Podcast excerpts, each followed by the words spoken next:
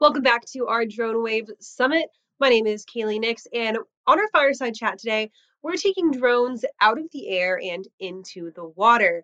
We've got president of Deep Trekker, Sam Macdonald, here with us today to tell us a little bit about what her company is doing to explore the depths using that drone technology. Sam, thank you so much for joining us today, and I'm really, really excited to talk about this. Thanks, Kaylee. It's great to be here. Thanks for thinking about drones under the water in addition to being in the air. To be fair, underwater drones were around before uh, aerial drones were even a thing. So, remotely operated vehicles have been in the water since the 60s, but uh, we didn't really come into fame until the, the famous aerial drones made people aware that there were these robots running all over the ground, in the air, and the water which is it's crazy to think about because when people talk about drone technology they automatically think four spinning rotors and dropping packages off at your door but deep trekker is really really cool. I was watching your guys' video about what you do. Um, can you tell the audience a little bit about your inspiration behind deep trekker and how you got started? Sure, it's uh, it's been a decade long journey from uh, from the beginning until now. A couple of extra years of development in the beginning, but um, for me personally, growing up in the Great Lakes area of Ontario, and in particular around uh, Tobermory, Ontario, where there's tons of of known shipwrecks and really thousands of unknown shipwrecks. I was always curious as to what was under the waves and, and what discoveries could have happened, but just never got around to getting my scuba diving ticket until, you know, one day we were out on boats and, and somebody ended up dropping a flashlight at night down. It was a great flashlight. It was one of those big mag lights and it was shining up at us from about 40 feet down and we couldn't get it. And um, I think it was me. I'm going to take credit for it anyway. Said, you know what? We really need a robot to go get that. You know, like a an underwater drone with an, an arm on it. And I thought that I had, you know, this million dollar idea. Then I had invented something, as you do when it gets late in the evening. Um, but as it turns out, after doing some research, remotely operated vehicles, as they're known, or underwater remotely operated vehicles, have been around for a good long time. However, they were sort of in the realm of you know the experts. So they were complex and they were they were difficult to use. Sometimes you had to go to school to get a, a rove pilot's license or an rov pilot's license. So i really wanted to make something that was really simple out of the box easy to use. And i thought it would be picked up by by boaters maybe by police search and rescue. Um, what i didn't envision is that there would be um, legions of, of hours, our Deep Trekker drones deployed around the world in over 100 countries, working in everything from space research to environmental research to um, oil and gas and energy, wind energy and solar. We're in fish farms. So we see our remotely operated vehicles and robots deployed in, in a wide variety of industries, which I didn't even know most of those existed at the beginning. So it's been an interesting journey that started with a dropped flashlight. So you guys are really making this ROV technology accessible for the regular person who wants to do it, right? Tell me a little bit about the tech that you guys have developed and what the actual robot looks like, how you guys put it together, and the types of um, applications it can be used for in the real world. Sure. So our flagship product, what we call the DTG2, it stood for Deep Trekker Generation 2 uh, up in the air about what generation was, maybe a college project or one of our early designs. But generation two was the first one we sold. And if you can imagine, it's like a little gray basketball. It's about the size of a basketball and it has thrusters and a camera on it. So that's in its most basic configuration. Um, we do have another larger version of it called the Revolution, and it's also got uh, it's got six thrusters and a camera on it. That's somebody who's calling me who wants to buy one.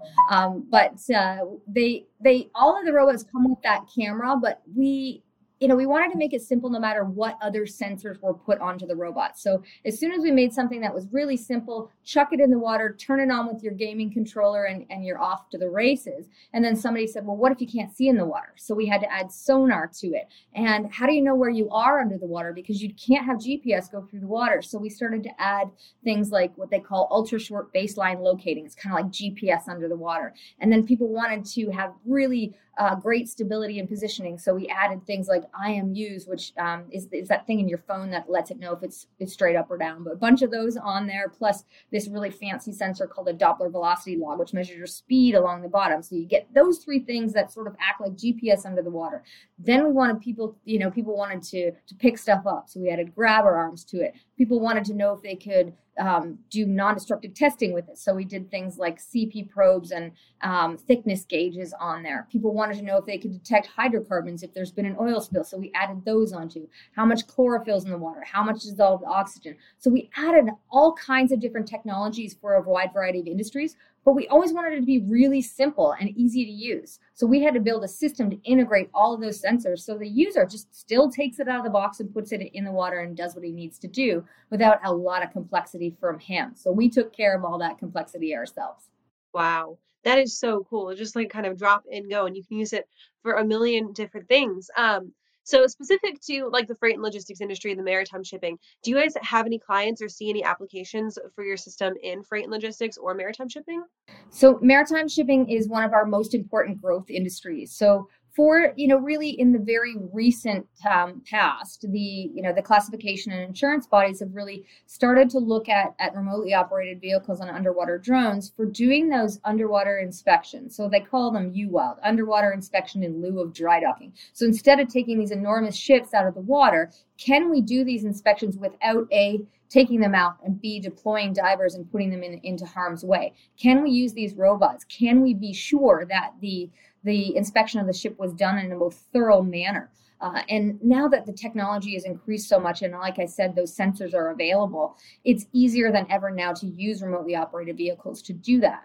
The second part is is we're looking at fuel economy. Fuel is the most expensive thing in, in the shipping industry, the marine shipping industry, and so you want those ships to slip nicely through the water and not um, not have a lot of of parasitic drag on them, and make sure that they are running smooth. And paint companies and coating companies are you know they're coming up with new technologies themselves to ensure that there isn't a lot of marine growth, but these coatings are also environmentally important, so they don't want to um, use use coatings that are bad for the environment but also still able to to resist that growth and make sure that there's no you know there's no growth and there's no um, things holding back that that ship running through the water for fuel economy. So they're leaning on the robots more than ever now, both the coatings companies themselves as well as the ship operators to ensure that they are uh, in tip top shape for the shipping industry. That makes absolute perfect sense. Have you guys put any thought towards, you know, sometimes you hear stories of freight going overboard. Obviously, that's like a worst case scenario, especially from a shipper standpoint. Have you guys put any thought or application into maybe deploying um, your ROV for when that freight does go overboard, whether that's locating it in port? Obviously, you couldn't do it in the middle of the ocean, but if it falls off in port, has that been done at all? Yeah, it, it has for sure. So there's a couple of things that the the robots are used for in the port operations themselves, and certainly um, accidents or incidents are, are one of those. If something goes overboard, um, if there is some sort of damage to both the ship or the container, you can have what we call eyes in the water in 30 seconds. So you can get a situational awareness um, of what's happening below the waterline in in literally a minute and a half. You take this out of the box, you put it in. If it's something that is you know a, a threat or a danger that is unknown, so if we take the um, the oil ships that were in Bahrain, for example, that got hit by what is suspected to be um, an, an underwater AUV, um, and damage was there. They couldn't deploy divers because there was an active threat in the water. They really didn't know what had happened, but they could have deployed an ROV and instantly known at least what they were up against. They may not have been able to see what they were hit by, but they certainly would be able to do a damage assessment in a really fast way to know, okay, is this something where we need to really hurry up and, and get divers in the water to repair that or bring the ship in, into, uh, into the dry dock? Or is this something that we can wait and assess the situation? And the same is true of a container. If a container goes over the side, is it damaged? What type of salvage team do we need to bring in? What are the other hazards that are in the water? And you can do that assessment with those ROVs straight away. And as for the treasures in the ocean, I'm just waiting until we get uh, ROVs that can go deep enough that I can go on my own personal treasure hunt for some of the things that have fallen off. There's a lot of good stuff out there, and honestly, who knows how deep it could be down in those ocean trenches. So you mentioned a little bit about research being done um, on those environmental impacts, and we just wrapped up a net uh, zero carbon summit last week that was talking about the transition to kind of net neutrality and the shift away from fossil fuels and into kind of pre- preserving um, that carbon neutrality for us. Talk to me a little bit about any research projects that you know that are going on with your ROV to kind of measure impacts of carbon on the ocean or anything like that for the changing ocean landscape and how they're playing into research uh, for climate change so we we work with a number of different um, universities and institutes around the world who have used ROVs from anything um, from environmental sensing. So, like I mentioned, what is the oxygen saturation that's in the water? What are the other chemical constituents are at the different trophic levels? So that's the different depths of the water. Um, so actually doing the water sampling themselves, um, doing visual inspection of of the reefs and the uh, the ecosystems that are under the water, and managing that change over time. So it's important not only to see what the situation is today, but is it changing and how quickly is it changing? So doing those routine surveys um, of those fragile ecosystems is super important. Other work that's been done have been on uh, artificial reefs. So bringing back, you know, the the, the important wildlife and, and the different um, organisms that really help the ocean health. So making sure that those structures are put in place, helping to do the um, the you know the pre-construction uh, assessment as well as being an eyeball while they're building up those reefs and then measuring to see what types of wildlife are being attracted to those artificial reefs. And is it something where human intervention which is always thought as a bad thing can be really looked at as a you know as a positive thing for ocean health? So rovs are involved in in every every part of that aspect for sure. And you mentioned that you guys got your start up in the great lakes. And so obviously that's freshwater non-ocean related use. Um, do you guys see any deployment in maybe like inland ports, along rivers, anything like that? Yeah, I was I was shocked at the first call that I got from uh, from Utah. So I'm a mountain biker, so I figured Utah is just all desert. But the reality is, there's water everywhere. Now we call ourselves the Middle Ocean. We have some pretty big bodies of water, but really uh, ROVs are being used in ponds, are being used in in drinking water reservoirs, whether those are natural or man made. Uh, we do a lot of dam inspection. We're in, you know, we have done search and rescue in rivers. We've done um, work on locking systems, so locking through the rivers and infrastructure there. Um, we've been used to measure impacts um, on the, you know, on the, the, the the fisheries in the rivers around um, Ontario and in Canada and the U.S.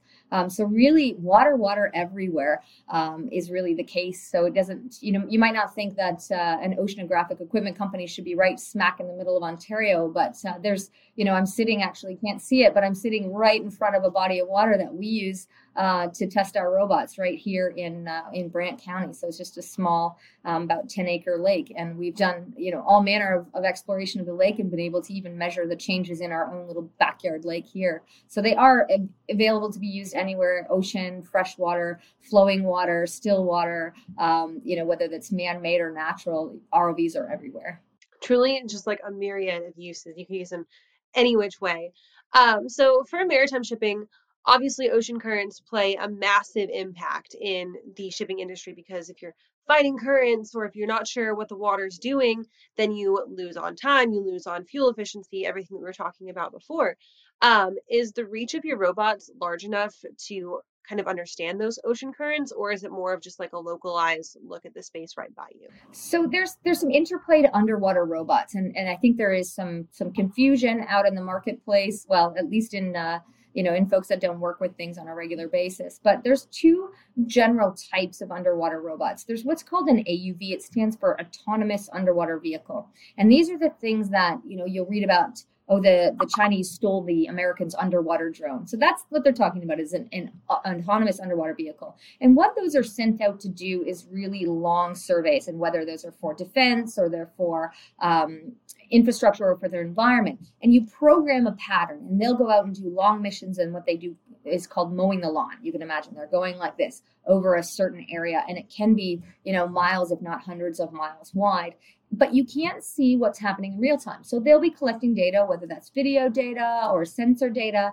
and they'll return to the surface. And if they're sophisticated, send those over a satellite system back to the home base for analysis. Now, ROVs come in after that analysis is being done, and you see something, or you detect something that's a you know an anomaly, or that's changing over time, or maybe an indication that those ocean currents aren't working in the way that they used to. And that's when you deploy an ROV to do what we call ground truthing. So, what was that strange thing that we saw, or that strange bit of um, change in the ocean consistency that we, we don't quite understand? And you deploy an ROV at that point to check out what has happened. So, the interplay between the AUVs and the ROVs is very important. That makes a ton of sense. A ton of sense. Okay, so my last question the Suez Canal crisis that happened back in March, would one of your ROVs been helpful in dislodging that ship quicker than it happened? so I have a, a, great salvor and friend of mine. Uh, I won't mention his name because I haven't asked his permission, but um, but uh, I called him up and I said, "Hey, are you on the way to the Suez?" And he's like, "Yeah, that they stopped me in Egypt, and I uh, I'm not going to be the one that's doing the job." And uh, I said, well, if you end up getting deployed there, did you bring equipment with me? And he said, I've, I've got my Deep Trekker Revolution in tow. So um, I'm sure that they did deploy ROVs to see what, what exactly had happened, right? That bulbous nose seemed to have gotten itself stuck, but how far in was it? How much, you know, was it, was it stuck on a piece of, you know, dislodged rebar or, or concrete versus just being stuck into the sand? What was holding the ship? How deep is it? You know, certainly we could get uh, an awareness of what was actually happening, what type of equipment is going to be needed to get this thing unstuck. So uh, I would be really surprised if ROVs weren't uh, deployed in that situation. And if they weren't, well, shame on them. They certainly could have been useful. ROVs have been used in, in all kinds of marine disasters. Um, you know, we don't like it when they happen, but they're certainly interesting projects for ROVs um, used in all types of, of you know, Ship, uh, ships sinking completely or just becoming lodged. Um, salvage and uh, and remediation is, is, one of the most important things that we do with the remotely operated vehicles here at Deep Trekker as well. Awesome, Sam. Thank you so much for joining us. I totally enjoyed learning about all of the applications of those underwater vehicles. And where can people go if they want to learn more about Deep Trekker or connect with you? It's www.deeptrekker, so like Star Trek, but Deep Trek, deeptrekker.com. Thank you so much again, and make sure that you're staying tuned and staying active in our live chat and uh, stay more tuned for more drone waves.